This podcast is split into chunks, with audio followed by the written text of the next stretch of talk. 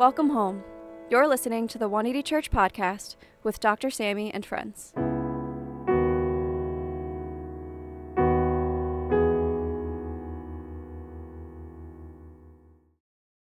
Dr. Sammy D. Kim is a Harvard trained ethicist and co founder of 180 Church NYC. He is a Yale Hastings Scholar at the Yale Interdisciplinary Center for Bioethics and the Hastings Center, where he explores the inequities surrounding health, immigration, and social policies, along with professional burnout. He is also a regular contributor to Christianity Today. For more information, please visit his website at samdkim.com. Let's all exhale all the anxieties, the, all the catastrophization all the distorted thinking, everything in between. Let's lay it before the Lord. Breathe out. Let's breathe in the peace of God, the guidance, the presence, and the light of God. I'll be reading from Jesus Calling, November 5th. You can live as close to me as you choose. I set up no barriers between us. People tend to think their circumstances determine the quality of their lives, so they pour their energy into trying to control those situations. They feel happy when things are going well and sad or frustrated when things don't turn out as they hoped. They rarely question this correlation between their circumstance and feelings, yet it is possible to be content in any and every situation. Put more energy into trusting me and enjoying my presence. Don't let your well being depend on your circumstances. Instead, connect your joy to my precious promises. I am with you and will watch over, over you wherever you go. I will meet all your needs according to my glorious riches. Nothing in all creation will be able to separate you from my love. Amen. All right. So, um, a while back, like a year and some change ago, I, pra- I preached on the topic of God and money, and I thought it would be appropriate to revisit and expand on the previous sermon, especially as folks in the congregation may be starting new jobs, changing jobs, transitioning life stages, all, all that jazz. So, what I didn't like about the last sermon was that I shared a lot of biblical principles uh, and perspectives on money and giving, but I didn't really offer any practical advice on money management um, or actual steps that you can actually take to manage money in a way that glorifies God. So today's sermon is going to look a little like this. Um, I'm going to quickly recap the main points from God and Money Part 1, um, and then try to practically break down the questions that I believe the Bible challenges us to answer. So those questions being what is enough? How should I allocate or steward God's provision for me? And lastly, how should I give away the rest? Um, so next slide. So bear with me for three slides. We're just going to zoom past these things. So to revisit what the Bible says about money, I wanted to recycle some old slides, uh, highlighting points raised in the Old Testament by Jesus and the apostles. So the Old Testament reminds us that everything belongs to God, that righteousness can be displayed through the generous and fair use of wealth, especially when generosity is offered to the needs of the community and to the poor. So that's in, in a nutshell, Old Testament. Uh, Jesus. Jesus reminds us that wealth has great potential for harm. Uh, accumulation of wealth is not only a powerful temptation, but causes us to become insecure and self absorbed. Um, and then uh, the apostles, the apostles teach us how to give specifically calling out our responsibility to provide for the needs of our household and for the, our relatives, and giving freely, generously, cheerfully to support local ministries and for the needs of the community. Um, so, in a nutshell, those are just one sentence uh, highlights of the Old Testament of Jesus and the apostles teaching on money. So, next slide. And when we talked about how we should use money, I, in the past, I proposed three principles worth considering when managing money.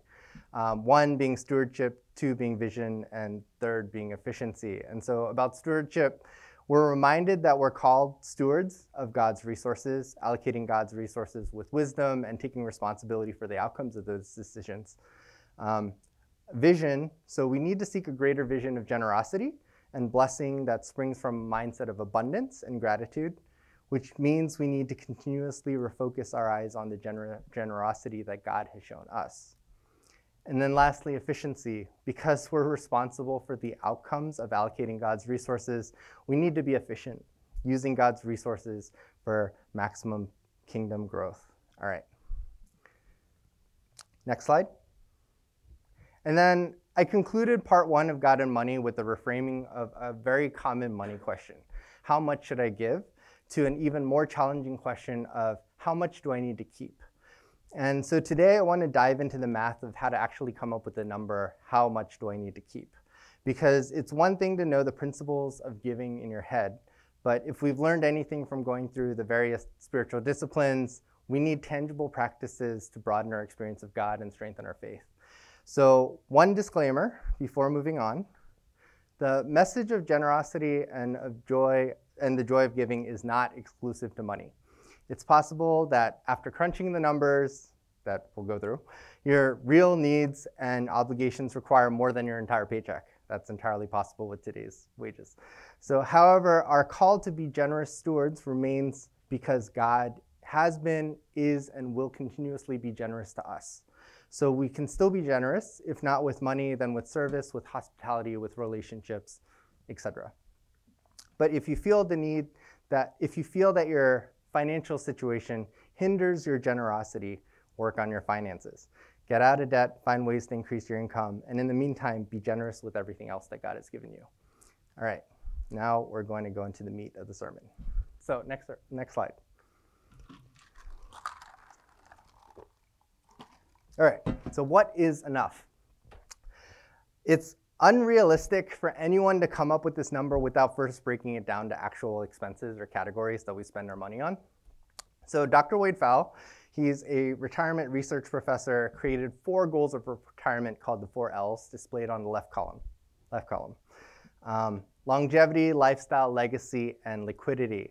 And these are comprehensive money goals, objectives, or concerns that at some point every adult will need to think through and have a perspective on these four things right here.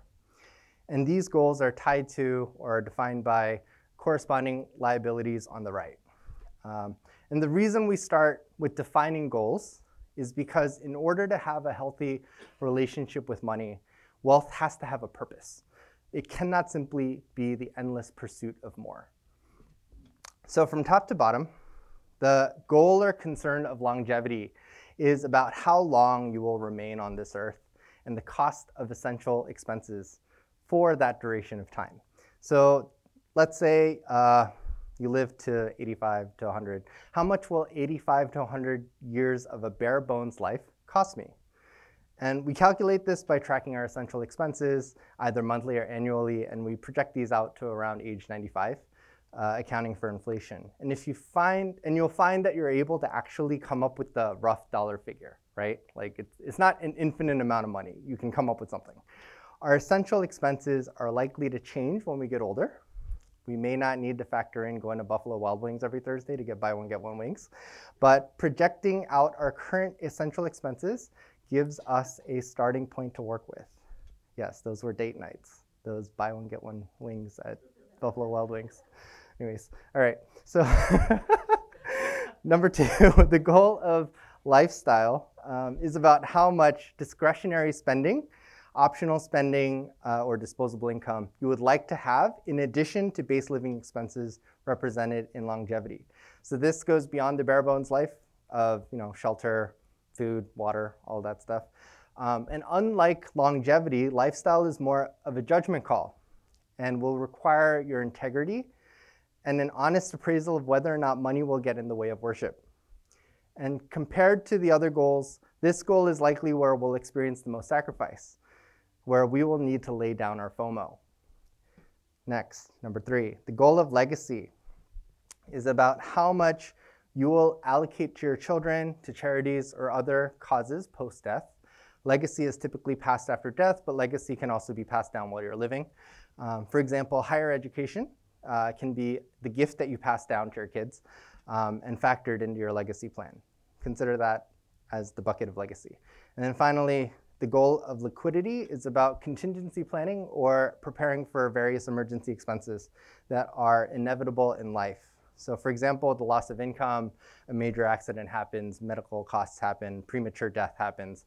Uh, how much cash is necessary to cover between three months to two years of expenses? Um, and if I have dependents, is there a plan to replace my income if someone, something were to happen to me? Um, this amount will vary depending on your income sources. It's going to vary depending on your dependents, your health condition, and other familial obligations. Uh, but beyond these, if there's other goals, modify as needed. But the point of thinking through each and every one of these goals or concerns is to come up with an intentional amount, a real quantifiable number that you feel comfortable with that represents real need, but also accommodates a lifestyle that you believe that glorifies God. So for each of these buckets, we need to ask, ask ourselves, how much do I need to keep?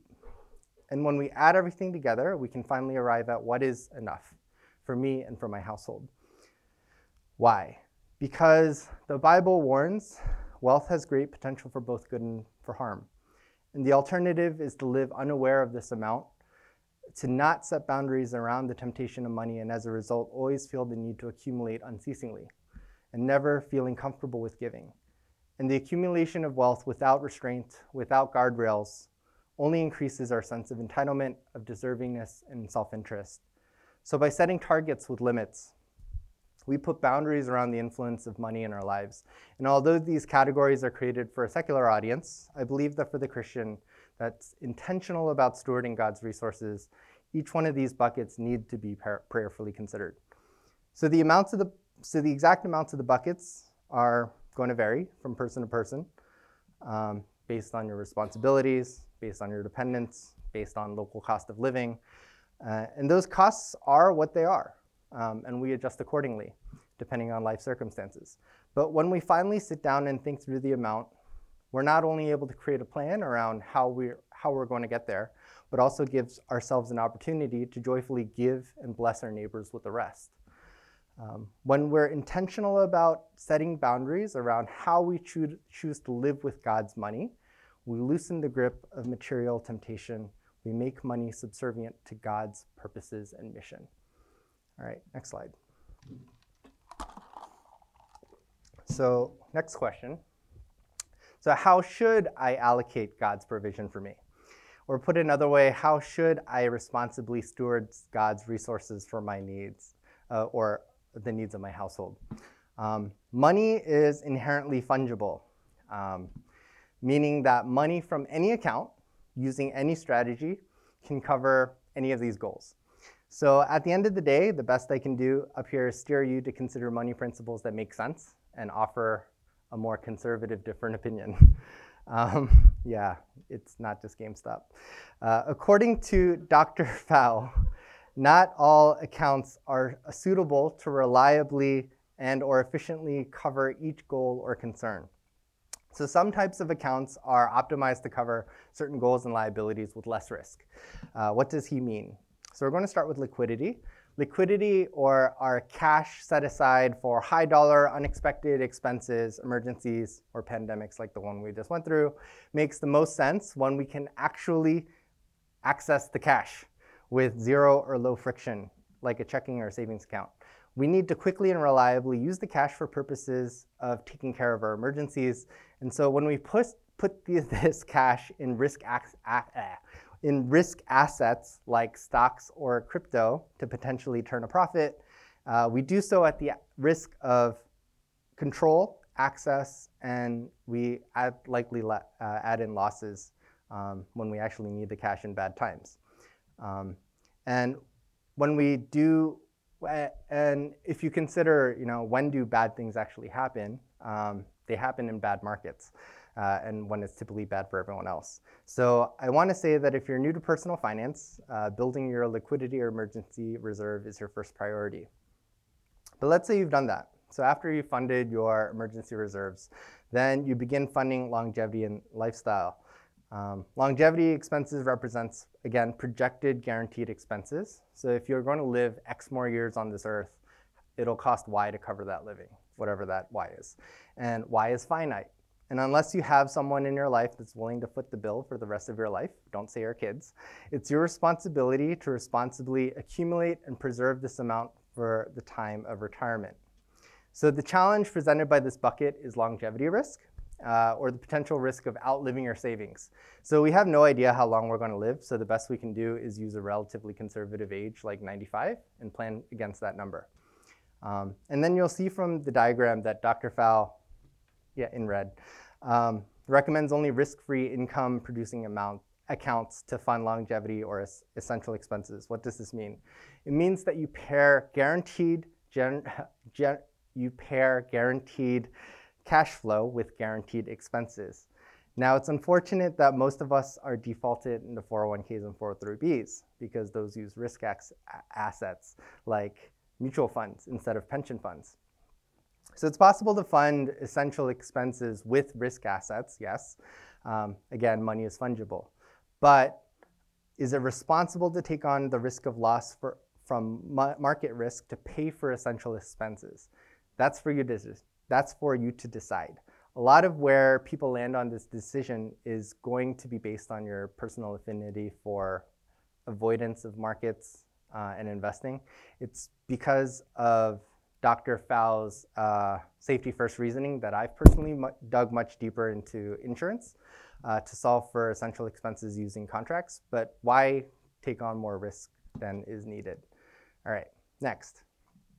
Lifestyle or discretionary spending represents optional or nice to have spending, right? Unlike liquidity and longevity, lifestyle targets are not essential. Do I have to eat steak every night? No. And it's because I don't have to have this target amount to live, uh, that risks assets can be utilized to fund lifestyle goals.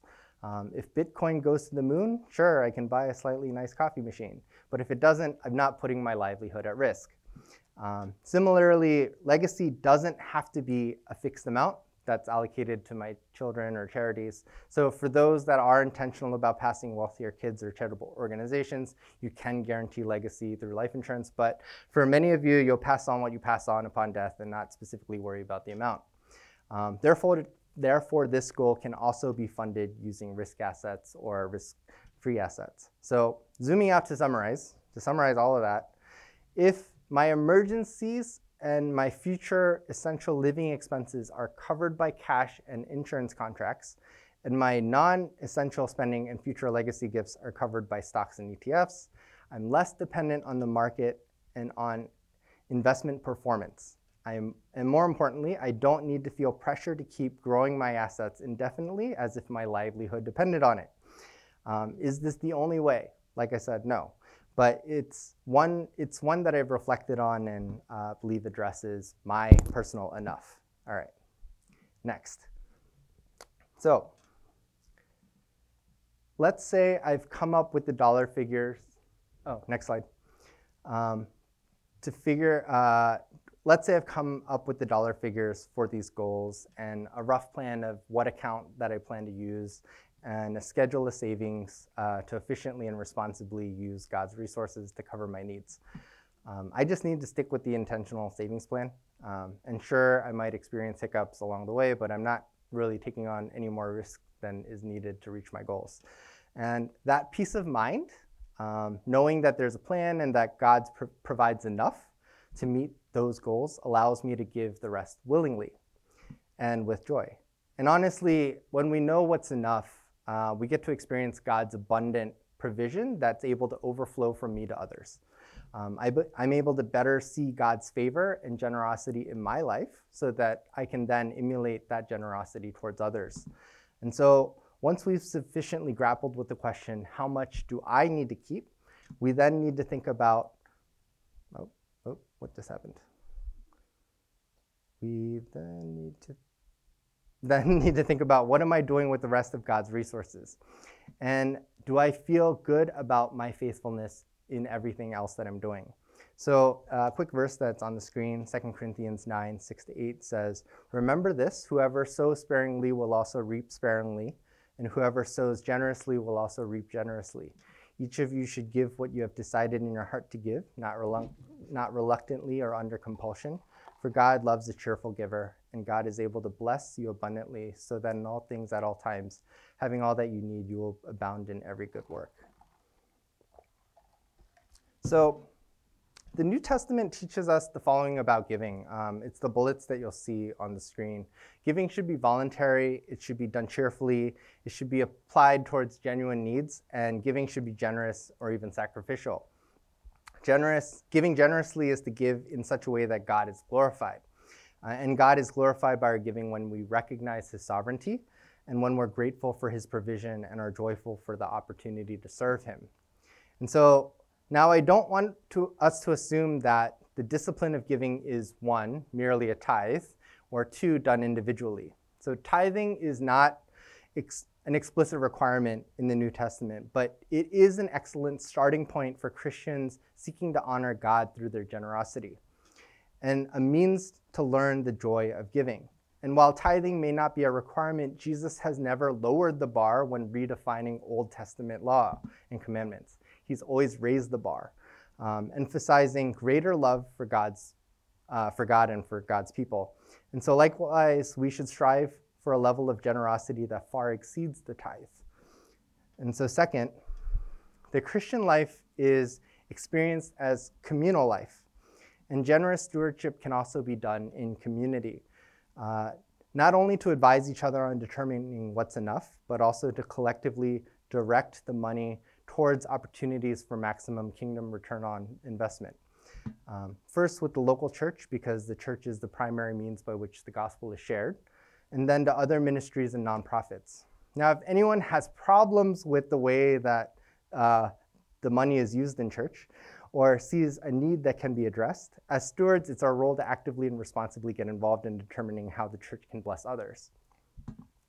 The challenge of shared stewardship is radical transparency um, of our personal budget as well as the church's budget. And most of us may not be ready for that level of accountability um, to allow trusted friends and leaders to influence our spending. But I do hope that we are, in, uh, that as we are entrusted with more money, uh, both individually and collectively as a church, that we keep ourselves accountable to the use of that money. All right, uh, just final thoughts um, as I invite folks back up here. Um, our relationship with money and more broadly God's resources is not one that will be solved in a day.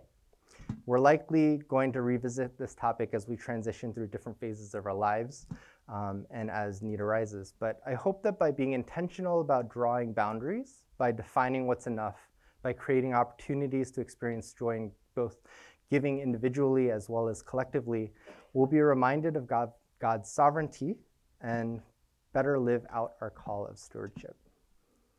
Okay.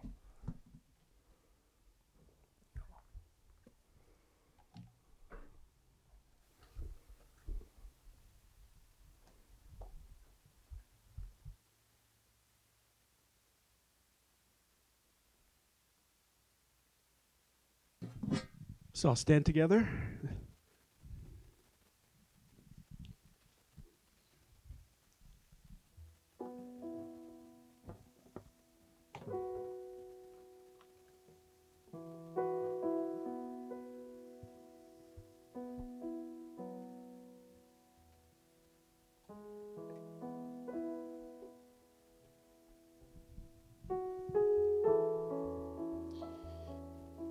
For many of us, we're probably unaware of the reason Christianity and its influence on Western civilization was so dominant was because of this idea of Jubilee community commissioned by Jesus. Isaiah 61. The Christians were the first ever community to look after the poor, the widow, the orphans. I mean, a thousand years before that, Sparta, who saw a weakly baby, just threw them off a cliff. Today we have neo medicine, as X does, looking after sick newborns. As the direct influence of the value that God and Christianity, Judeo Christianity, has put in the idea of the Imago Dei in the image of God.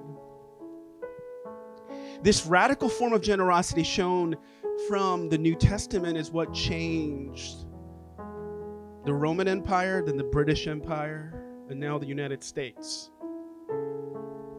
Now, for a lot of us here, because we're beneficiaries of those principles, a lot of us don't really know the cost.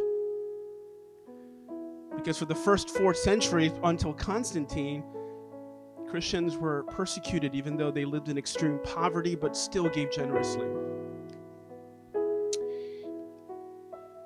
Even the concept of generosity to us in America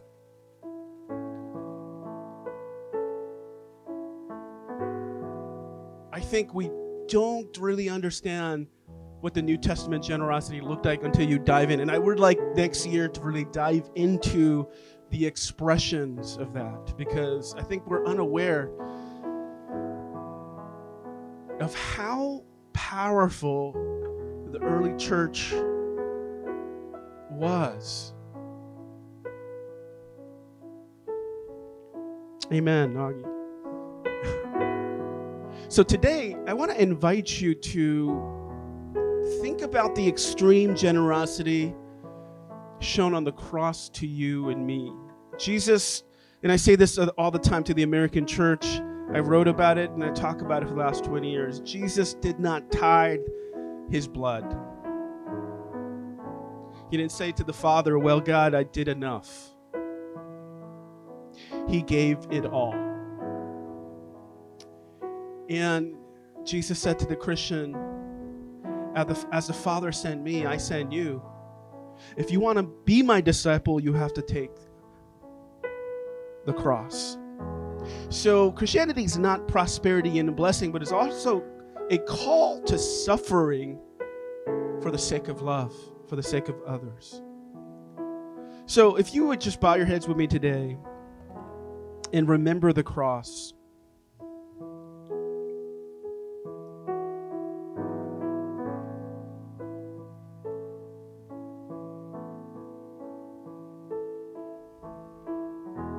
You asked a question how much? I think you have to raise your hands and be like you have to see jesus's hand stretched out on the cross from east to west. That's how much we're required and invited to give of our lives and money is just an end to that.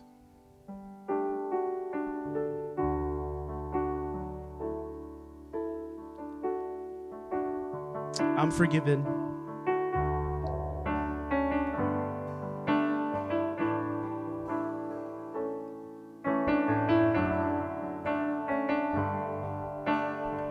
So let's look to the cross. I'm forgiven because you were forsaken. I'm accepted, you were condemned.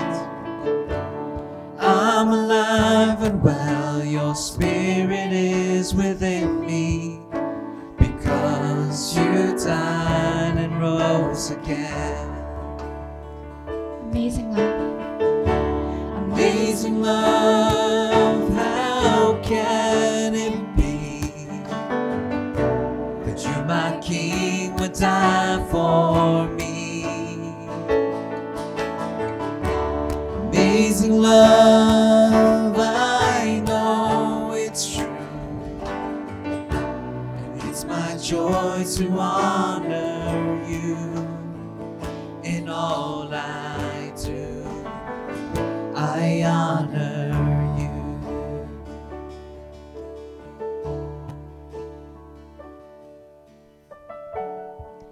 There's a story in the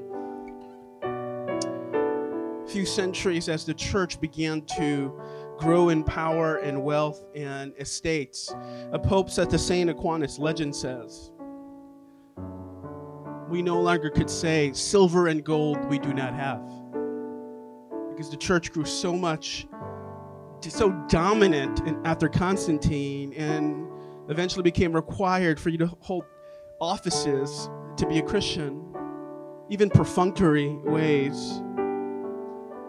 They'll, they build beautiful cathedrals that are empty today. And then Thomas Aquinas said to the Pope, Neither could we say, In the name of Jesus Nazareth, walk. So it seems like there's always a tension between the cumulative power of money that brings dependency on self and self interest and the loss of the power of the gospel. And for that reason alone, why radical generosity is necessary. Because it unleashes the power of God when we, it's not about the resource, it's about the surrender, right? Salvation is surrender, but sanctification is war. Now, I'm not saying, let me just pull back and be like, all movements that required their members to give all their money always turn to abuse. Some turns cultish, some turns massive scandals. And 180 will never do that. Okay? But that's why we don't have a bucket. There's no bucket being passed around because this is what we found out in early years. You pass a bucket around, people put a dollar. It's like it costs less than the bucket. You know what I'm saying? Like in the beginning when we had students, they used to put 50 cents in there. Some put quarters, and we're like, oh my gosh. What is the point of this bucket? And just and it, it basically alleviates the pressure publicly to do it. So we don't enforce any of that. We just say, here are the ways. We invite. And if you want to write a check, please don't. Then we have to go to the bank. But also, I want to give this sort of the caveat here. I'm not saying don't fly business because I do a lot in the points game. Or don't go on vacation. That's part of the lifestyle. I'm very glad, Paul, you talked about the lifestyle because that's very important too. You need Sabbath rest. And so, as I conclude today, I just want to remind you this tension of struggle and grappling with the material and the immaterial because that's important. Jesus says, Seek ye first the kingdom of God. But if you do, he says, and then all these things, and for me, all these things include, you know, a nice trip in Europe somewhere sometimes. And that's okay. God doesn't frown upon luxury long it's not 90% of your life that corrodes mission. Or as Paul said today in a very powerful way, lifestyle that erodes worship. That's why we even give you three week, like two weeks in the end of the year, not even be at church. You can go anywhere, remote worship. We encourage you to travel. We want you to be world travelers and experience the world. So, those are the tensions we're wrestling with. And I, I, think it's okay to have conversations about this. But we have to remember that there is no line, there's only a model, and the model is Jesus. And so, when Jesus says, Come follow me, he's saying, Surrender at all. Yes, there are boundaries around that, but he's saying, He gave it all. And I want you to give it all for the sake of my mission. That can n- never, ever be compromised. Amen? Let's pray together. Father, we come before you today. We thank you for this word. We thank you that, unlike cults that manipulate through coercion, you tell us, Jesus, to seek ye first the kingdom, and then all these things shall be added unto us. We thank you that the miracle of the Acts 2 community wasn't just a spiritual utopia and the tongues of fire that came, but it was that the purse of people's hearts were opened and the wealthy gave to the needy. And the Bible says that there were no no one in need when you have a love that can change the heart and open the purse, you change the world. And I pray for some of us who are further along the journey. There's some, some of you in this room that are very generous, living a radical lifestyle for kingdom. And your heart is to give more to the mission. And I know that. For some of you, you're beginning your journey. But starting these conversations and grappling with these tensions are great ways to be discipled into this journey of radical giving Jesus called us to. Will you bow your heads today for the benediction? May the grace of the Lord Jesus Christ and the love of God and the fellowship of the Holy Spirit be with you now and forevermore. All God's people pray. Amen. God bless you. Go in peace.